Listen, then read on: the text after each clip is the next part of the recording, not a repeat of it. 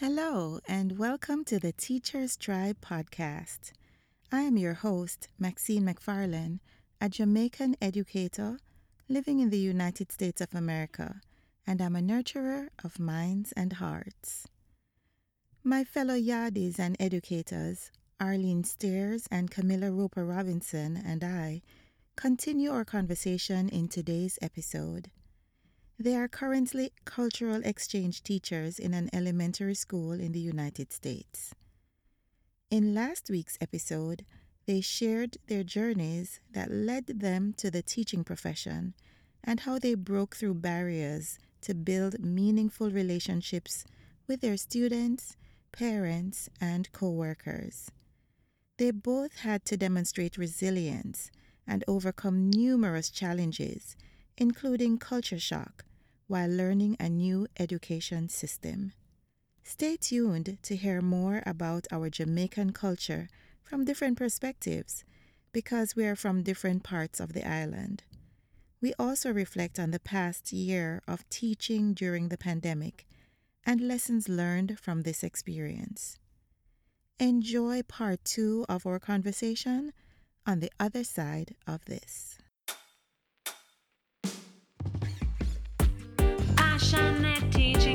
What we do. The joy of learning brings the light to for parents and teachers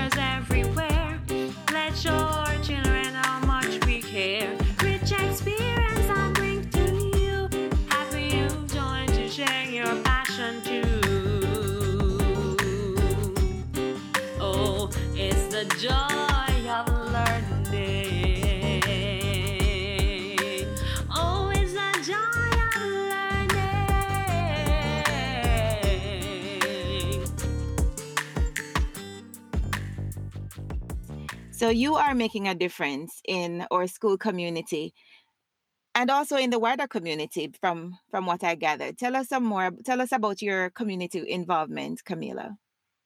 Well, I'm a part of a church, and in the church, well, I'm drawn to the food section, or the food draws me. Somebody, something am does I not- draw me. Why am I not surprised? That's that's where you're drawn, based on based on history and when you were running away from education. So I guess you're tr- you're trying to find a way to do what you can't run away from anymore, but still hold on to your passion.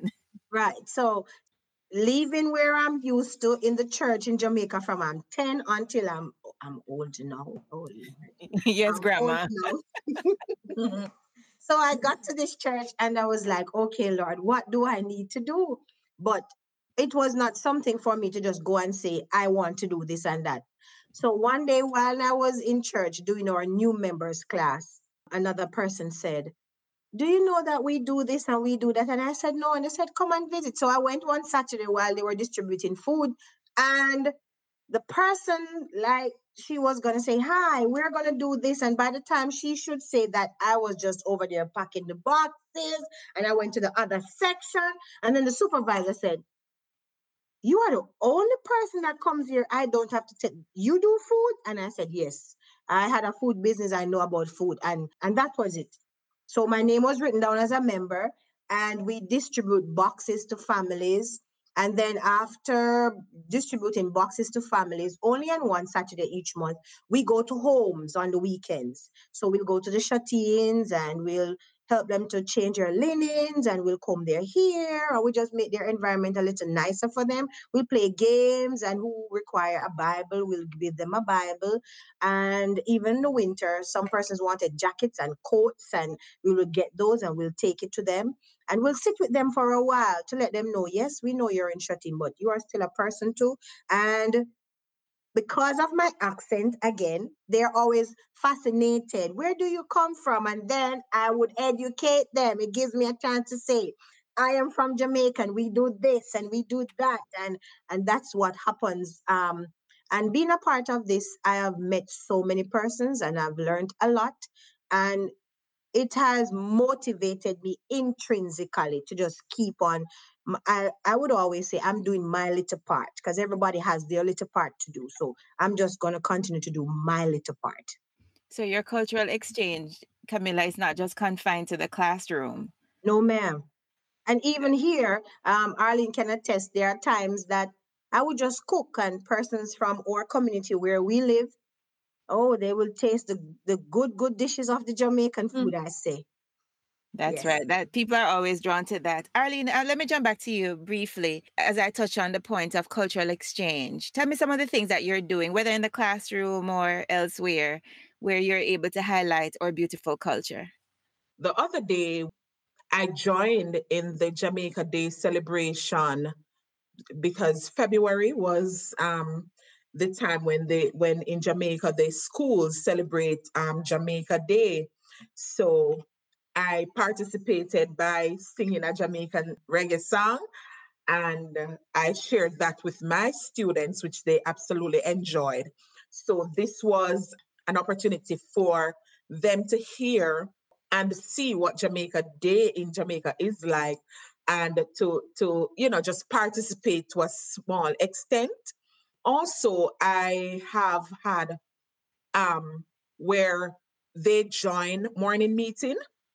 I have a class from there join my morning meeting and they just learn more about Jamaica. They ask questions and simple things like those. I post facts in my classroom about Jamaica. I um, share with them and, and you you'd you'd want to find out interestingly the kids want to find out Mhm. where on the map did you live where you know they are curious and even parents who have visited my classroom um, wanted me to show them on the map where what's the most interesting place to go on vacation and so on. I incorporate my culture even in our lessons. So in the event that we're talking about um, natural disasters, I'd include some of the natural um, hazards that we experience in Jamaica, you know, just to bring home with me.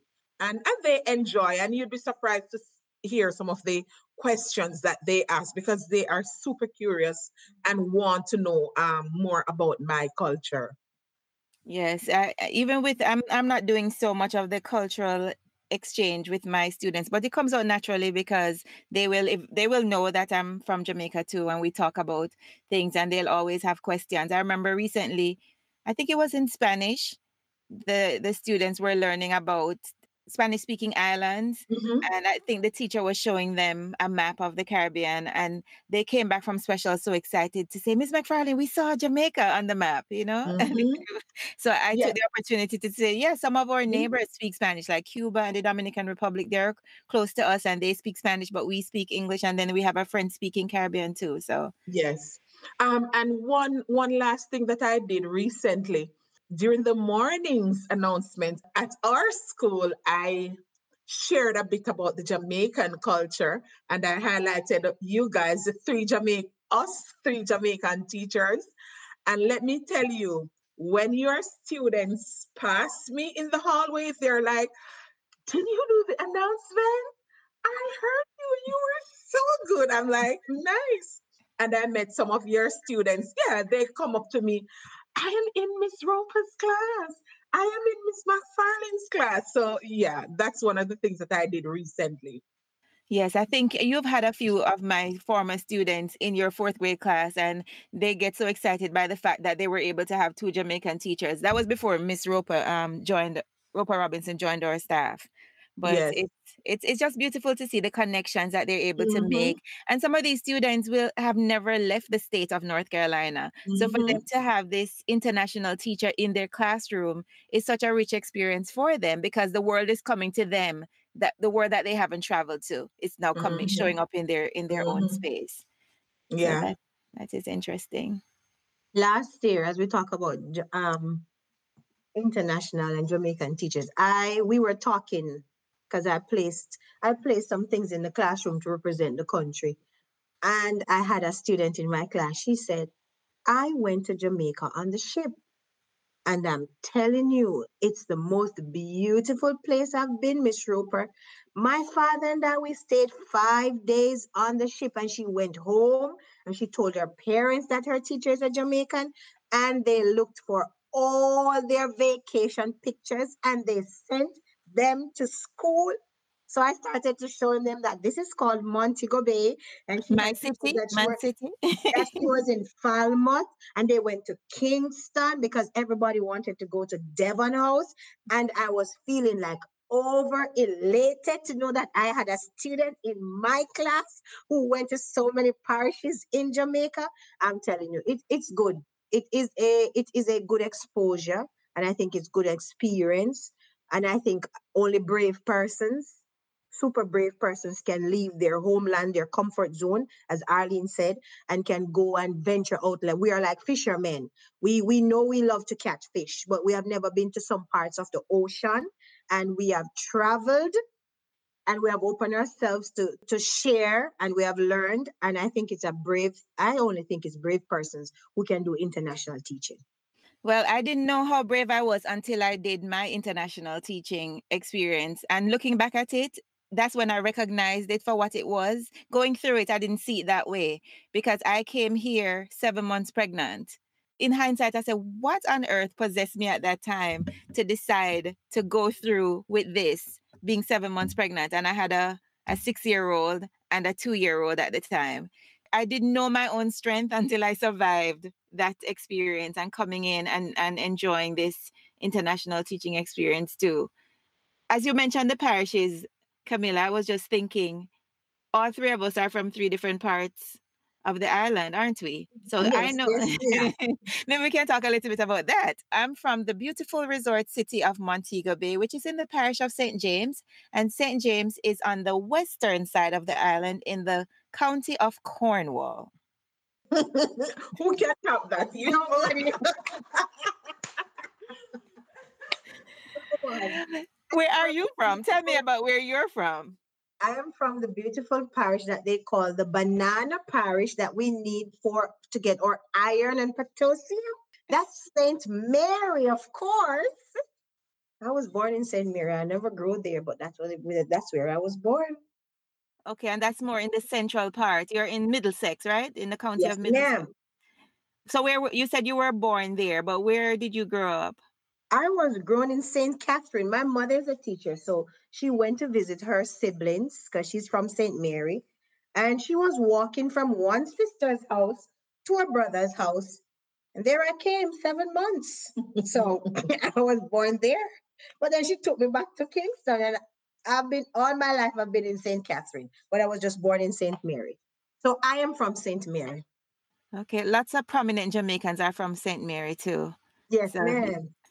Well, it sounds as if I am the only person who has lived in so many parishes.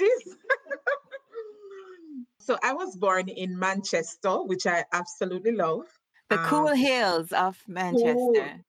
cool, cool hills of Manchester. Manchester people, absolutely just sweet.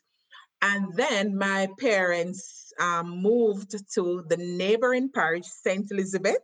Is it the bread basket or the food basket? It, it is the it is the bread basket. A lot of the, the provisions, the food you feed the nation. hmm So um, I love St. Elizabeth though. And then when I turned 20, I moved to Kingston. So I have been living in Kingston for a number of years before I came here. And of the three parishes, though, I definitely love St. There's just something about St. Elizabeth. Mhm. It's beautiful, it's bright, it's fruitful. Yes, it's it's a really very, very nice place. And Kingston is our is the capital city. Capital city.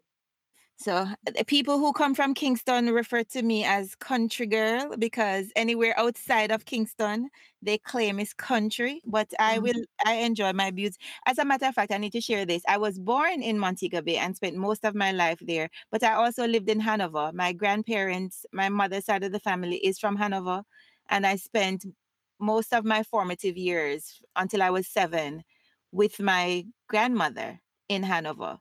And then I moved back to Montego Bay to live with my mother when I was seven years old. And I lived there all the all through the rest of my life before I moved to the United States. What I love about Jamaicans though is that no matter where you're from, you're proud Mhm. of where you're from and you you see the beauty in whichever part of Mhm. the island you're from. Mm. Mhm. So I like Arlene, I can I can bug you because you you're from the parish that doesn't have the beaches and I have the beaches Mhm. on my side. But Mhm. but then you can talk about the beautiful Black River. Yes. And also we would go to um Westmoreland because you know that St. Elizabeth is bordering Westmoreland. Westmoreland has the most beautiful beaches. And you know that Westmoreland is is um Negril is in Westmoreland. Mhm. So those beautiful beaches are just literally next door to to St. Elizabeth. seven miles of white sand beaches and then all the other landmark there's really several things about um those two parishes where you were from originally because you know everybody knows mandeville for the cool climate up there and then Mhm. we, we hear about holland bamboo and all those other Mhm. places on that side of the island it's it's beautiful Yes, that's true. And while I was living in St. Catherine, our famous place is Hellshire. So I would go to Hellshire Beach every Saturday morning because that's my favorite sport. I love to swim. I was a, a member of the Bluefin. Um, I was a member of Stadium Pool and my club was Bluefin. I won three silver medals for swimming. So that's my favorite thing. Every Saturday morning, I would drive to Hellshire and I do my one hour in the water and I'll go back home. have you been to the beach in north carolina yet Um, once, yes, and I it it is not as Jamaica. I don't think I should travel three hours to go to the beach. When I reach there, I don't want to come out the car because it's so hot. Mhm. And I'm like, oh my lord, it's I really can a tot- different exposure. It is. And for somebody like me who grew up in Montego Bay with you could just drive a few minutes to get to the beach and living in Hanover too. We used to go to Negril Beach because Negril is not too far from where my family lives. And it's just a totally different experience. And the Yes, water is not the same. The No, water is not the same. You know, I could go to the beach. I like going to the beach in Jamaica like at 6 a.m. And the the water morning. is so warm. Yes. Surprisingly. Yes, yes. We could go on and on talking about our culture. I know we're biased because we're all Jamaicans and every Jamaican thinks that Jamaica is the best. it has been an experience though going through this pandemic. And you know, we talk about the challenges of international teaching, but nothing could have prepared you for teaching during a pandemic, could it? nothing, nothing. Nothing. Mhm. Never Nothing. had the clue. I never had the slightest idea when I got that email that Friday that this was going to be the last day of school going in the building as of Monday morning will be going online. I don't think first grade teachers slept that weekend. We were and and it wasn't phones. hold on um it wasn't even friday because we left on friday with the remember i had a, i had an episode with my second grade team and we talked about this the friday we left with the county saying that we're going to continue remember we had that staff meeting and they said we were going to continue with our calendar as outlined and then as a parent i got an email on friday evening too saying that we're going to continue as outlined. It was a Saturday when the governor made the announcement that everything shut down. Yes, Mhm. yes. And by that weekend, Saturday to Sunday to Monday morning, 8 a.m., we had to turn from teacher, teacher to teachers, technology, all those nice words. We had to learn how to put these things in Google Mhm. Classroom. We had to know. I never slept. I never slept that weekend. I re- I remember it vividly. I never slept that weekend until the Monday night. I hit the bed. Well, I know we're a year removed from that because we today's the, is April 1st that we're recording and it was March 13th. That was our last day in the building. Yes. One year after that, we are now super, we are now super, super, super teachers. Mhm. All those experience of Mhm. technology. Um, Mhm. I've said to Arlene and many teachers last year, nobody can ever tell me that a teacher is not a teacher. Mhm. I I think we're the most flexible individuals in the profession. In all the Mhm. professions, I think we have the most flexible bones in us from being here to the building. Then you're not in the building, then you're online, then you're not online.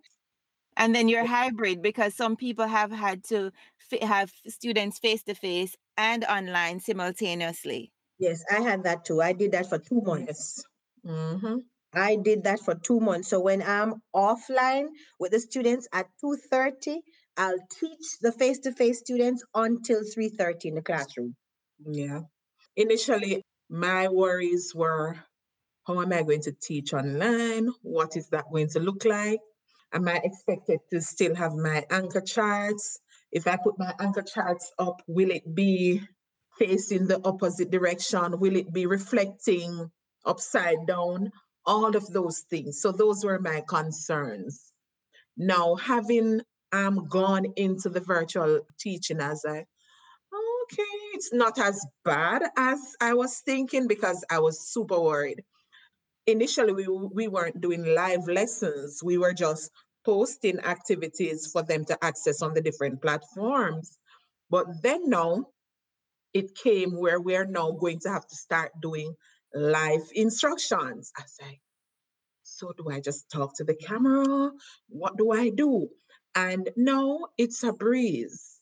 I would love to be teaching face to face again, but I am somewhat more comfortable teaching virtually than I was last year this time. So it has definitely evolved for me. And I feel as if I'm a good teacher now. I mean, if I wasn't a good teacher before, I think I have held the, held the fort down for the past year.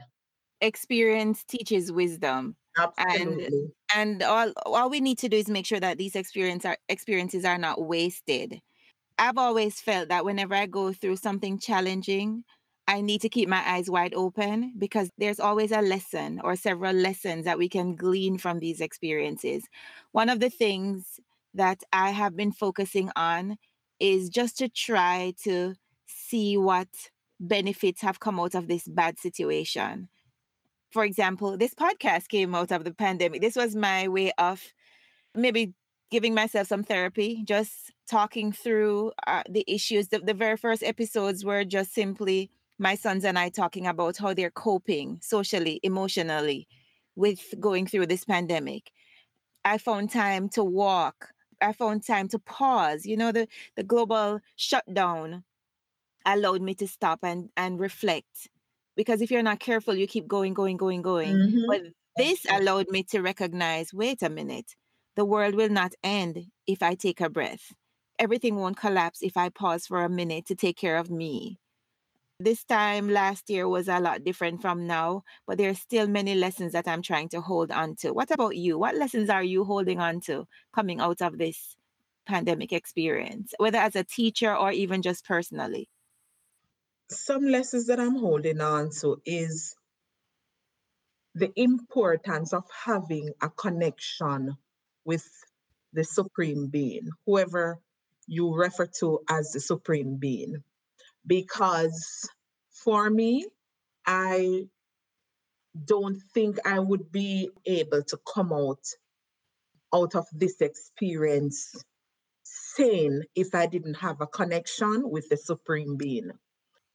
Um, so another experience that I'm also going to take out of it is the importance of being grateful. You know, just having a grateful heart. Yes. And I'm also going to take out of it some level of compassion, even though I'm saying it now. And we take, sometimes we do take it for granted. People who are suffering from mental illness.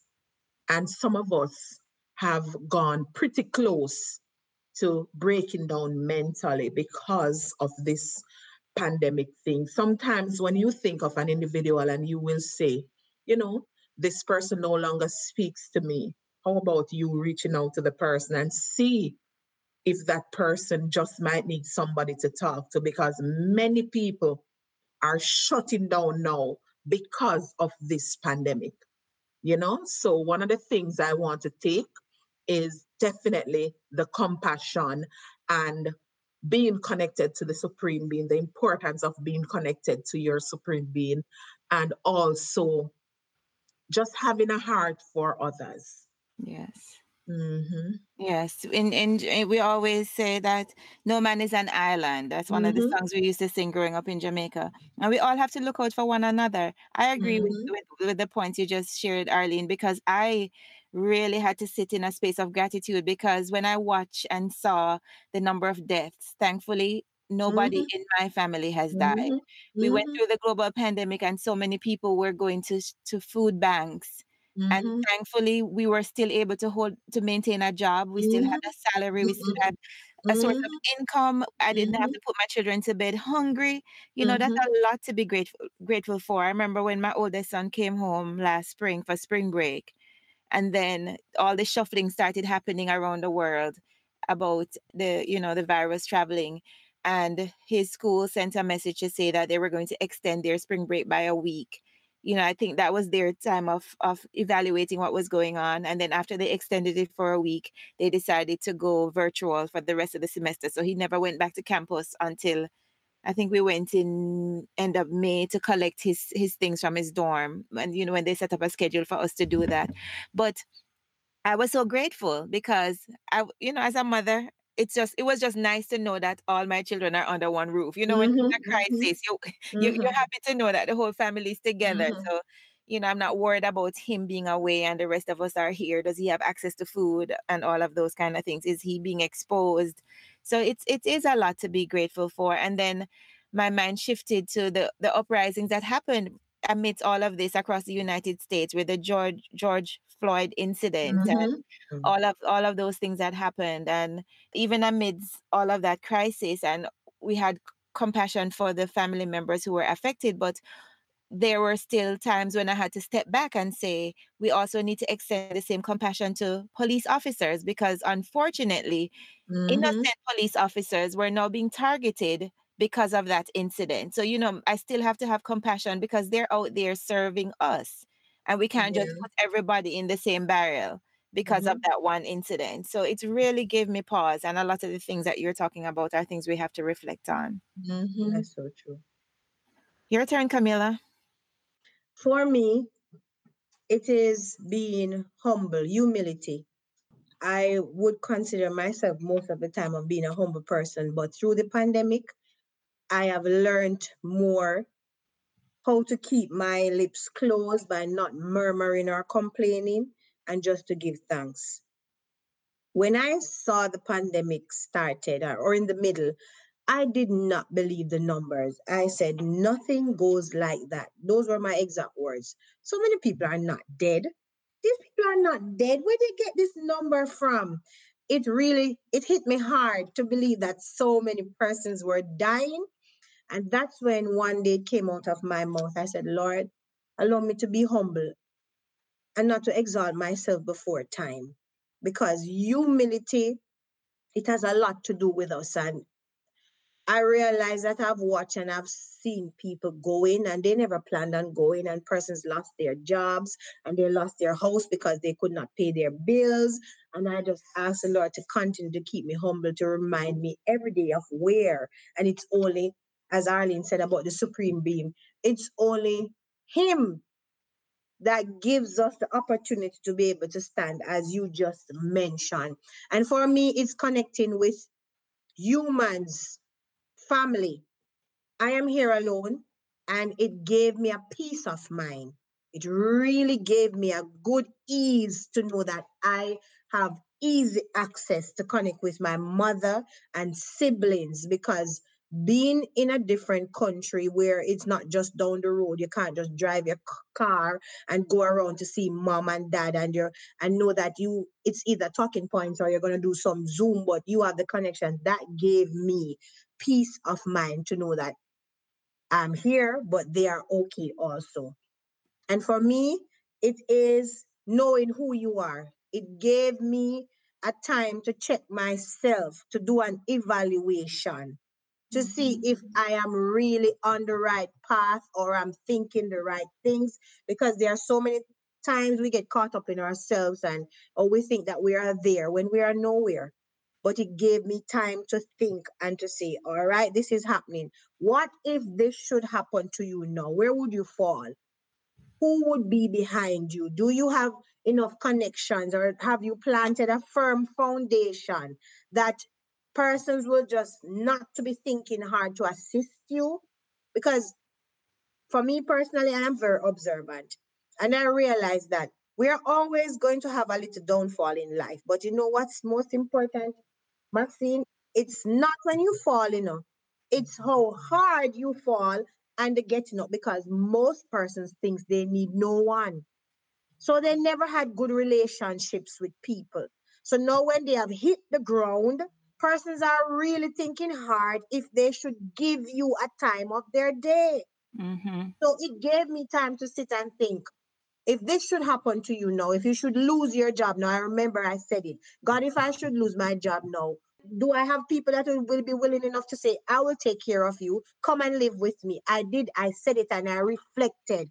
Um, do you have enough people to say, I will send $200 or $50 to you so you can pay your bills? And I really took that time to say, okay. So if I was just planting some some corn, I said this time I need to plant some gungo and some dasheen, some firm things, so something should happen. And that's what I did. And for me, I continue to do it because I do believe, even though yes, I believe in the spiritual beam. I always say to people, I've mentioned it to Arlene. I said, Jesus came because he wanted to show us that we need each other. He never had to choose any friends because he is. So he could do everything by himself, but he did it because he wanted us to know that you can never get up every day and think it's you and you alone. Mm-hmm. You need someone. Yes, we're we're social beings and we're wired that way. And I think of the many stories I've seen globally going through the pandemic and how people supported each other. I Yes. think of um I think it was in Italy where people would get out on their balconies at night and sing or play instruments and that was just something that um encouraged other people. There were musicians who would get online and just volunteer their their gifts of singing or playing just to bring cheer and comfort to other people around the world. And i think it's it's been hard. Even when you have support it's hard. Yes, so just think about all those who don't Yes, those who are is. living by themselves. I think of the people who live in nursing homes who weren't able to see their their relatives. We haven't i haven't gone to see my parents in over a year now because of because of it you know not want they're older and i didn't want to risk but i look forward to being able to, to see them hopefully maybe later this year as as things change and hopefully get better. But we'll hold on to those lessons we hold on Yes. to those lessons and continue to share them with others so they can be encouraged too Yes, and to be grateful for the things that we have. I taught yeah my children that before we left for spring break. I, I said to them, even in this very country, there are so many boys and girls your age, they don't have nice food, they don't have clothes to wear, they don't go to school, and they were in awe. What are you saying, Miss R? R? I said, yes, there are boys and girls even in this very country, so we need to be grateful.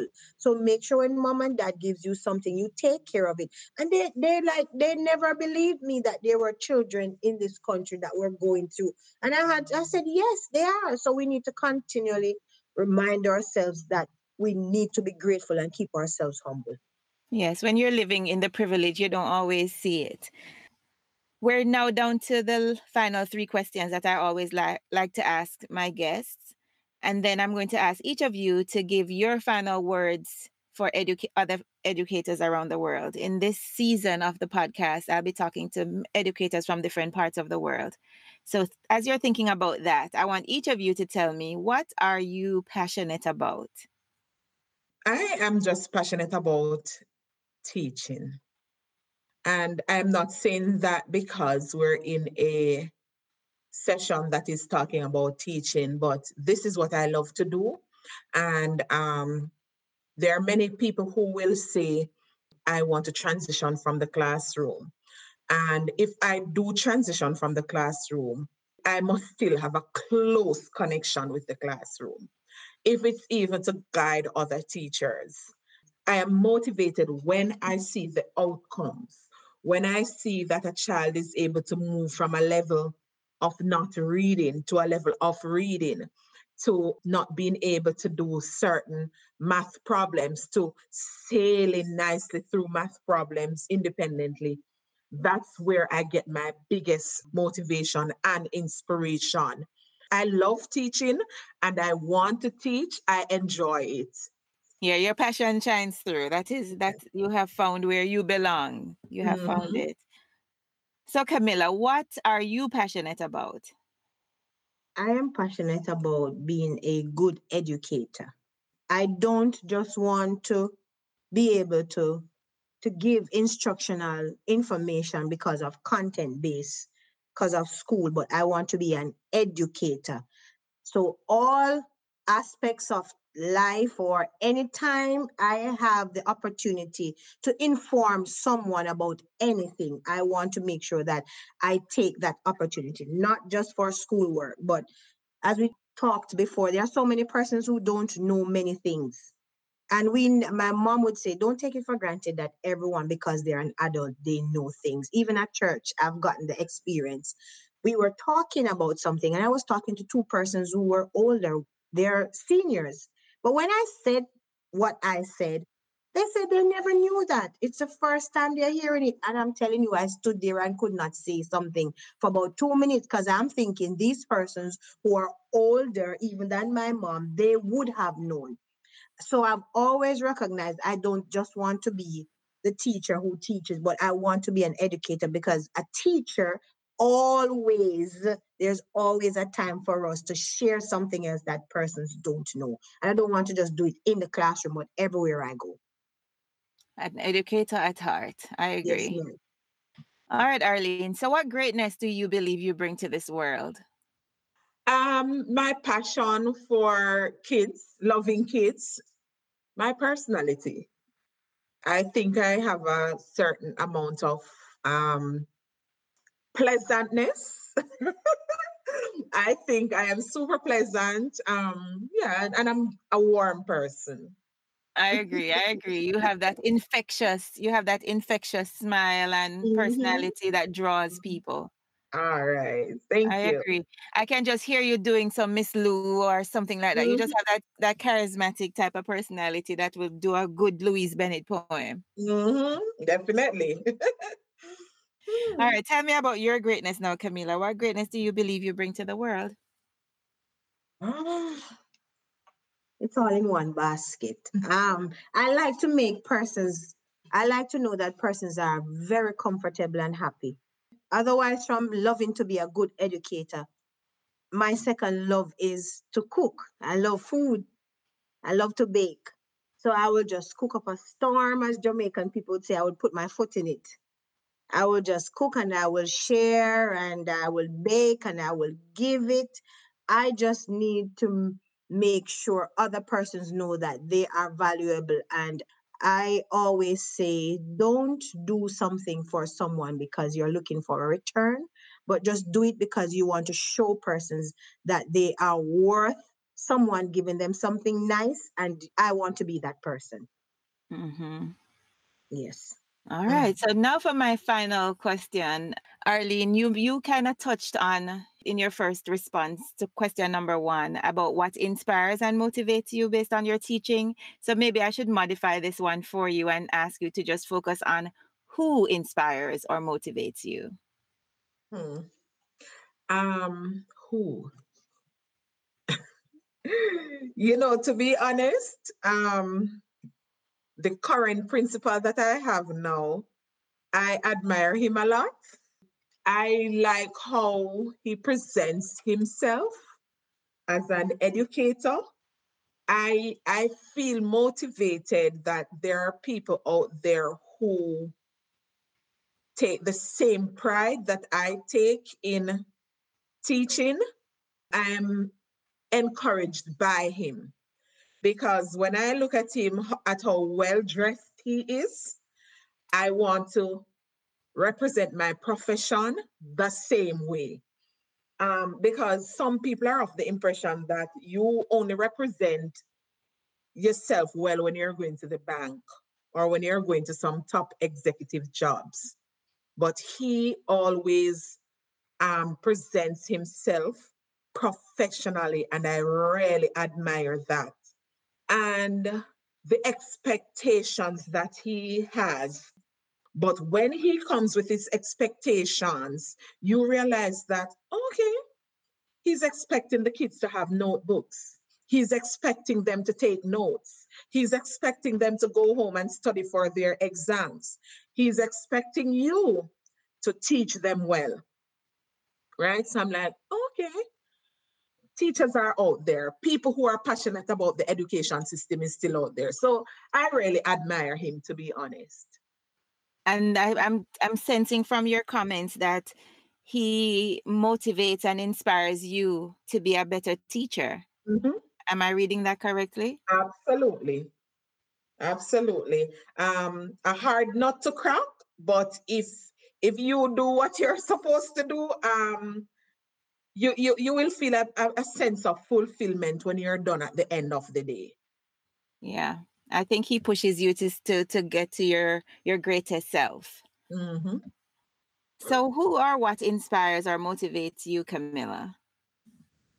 I'm intrinsically motivated, and my mother.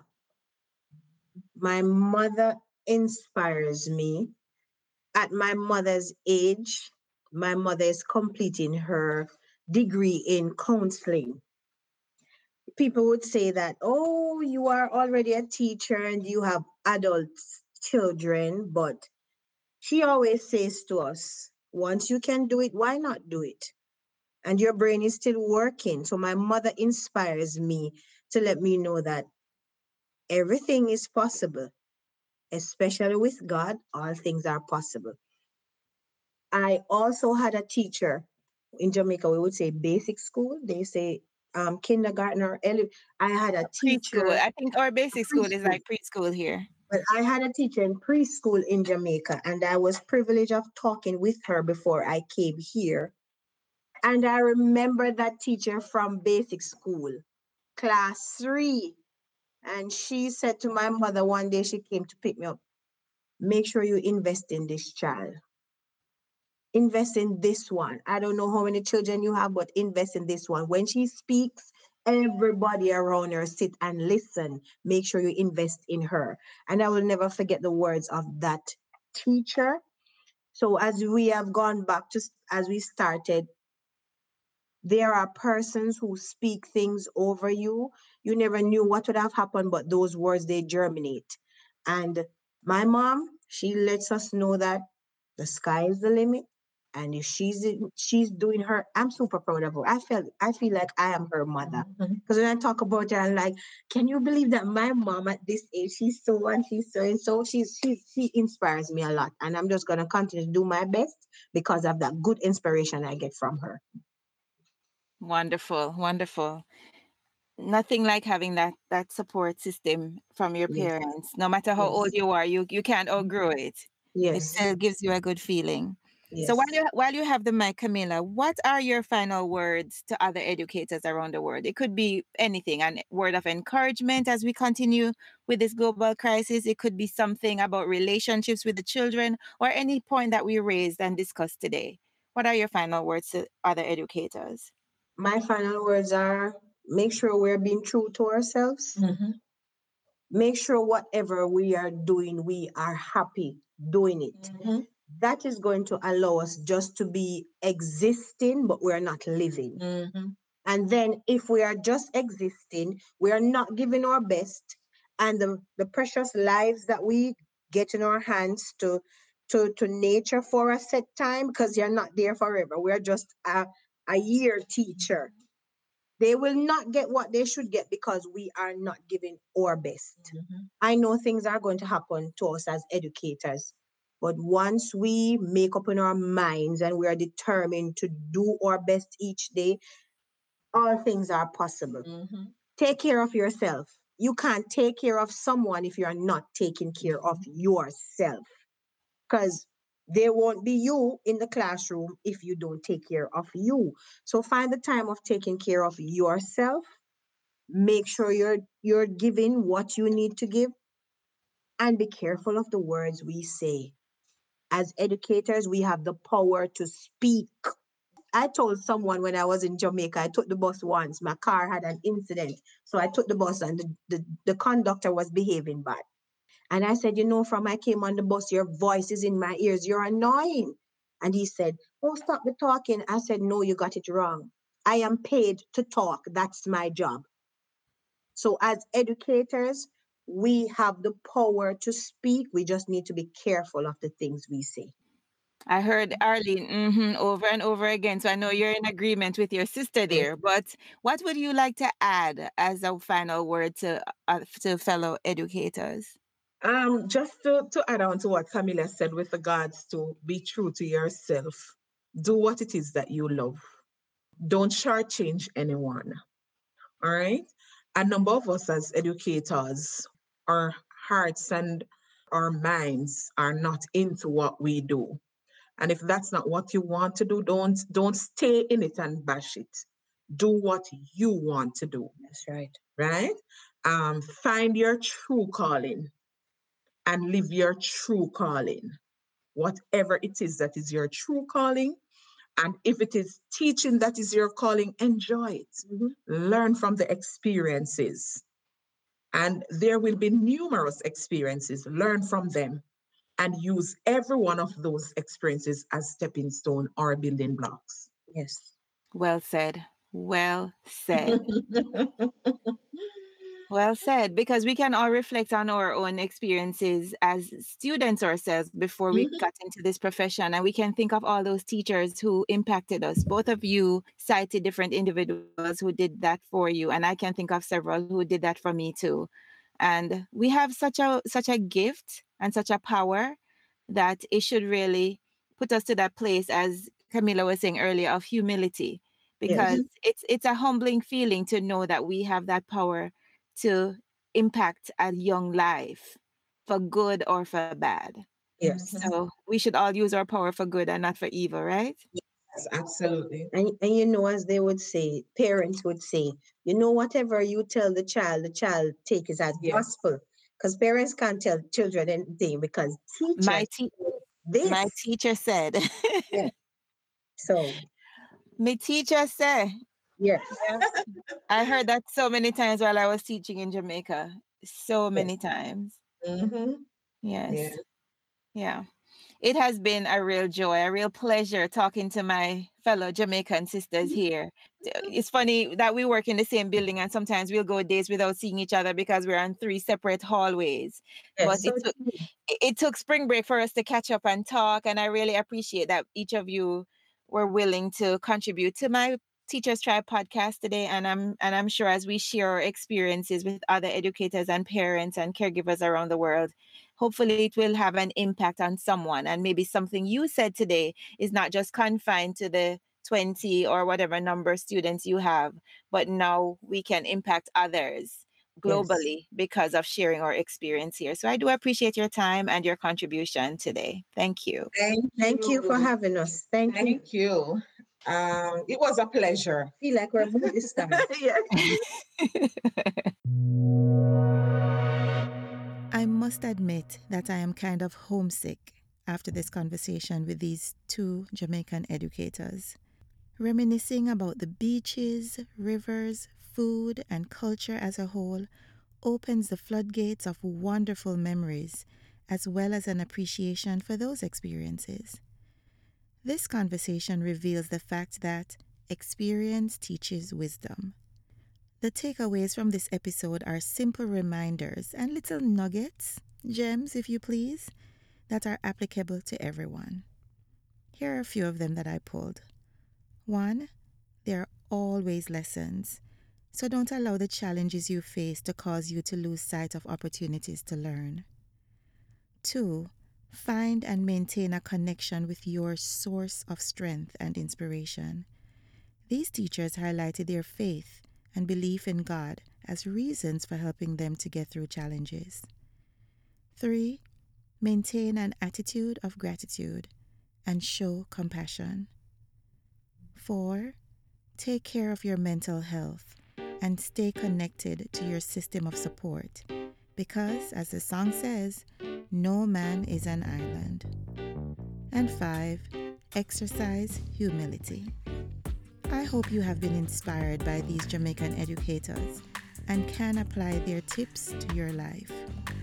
Remember to leave a review on Apple Podcast and follow the Teachers Tribe podcast on Spotify. Here's a quote from Albert Einstein to wrap up today's episode. He said, Learn from yesterday, live for today, hope for tomorrow. The important thing is not to stop questioning. Until next week, walk good and one love. For the joy of learning. Subscribe to the Teacher's Tribe. Yeah.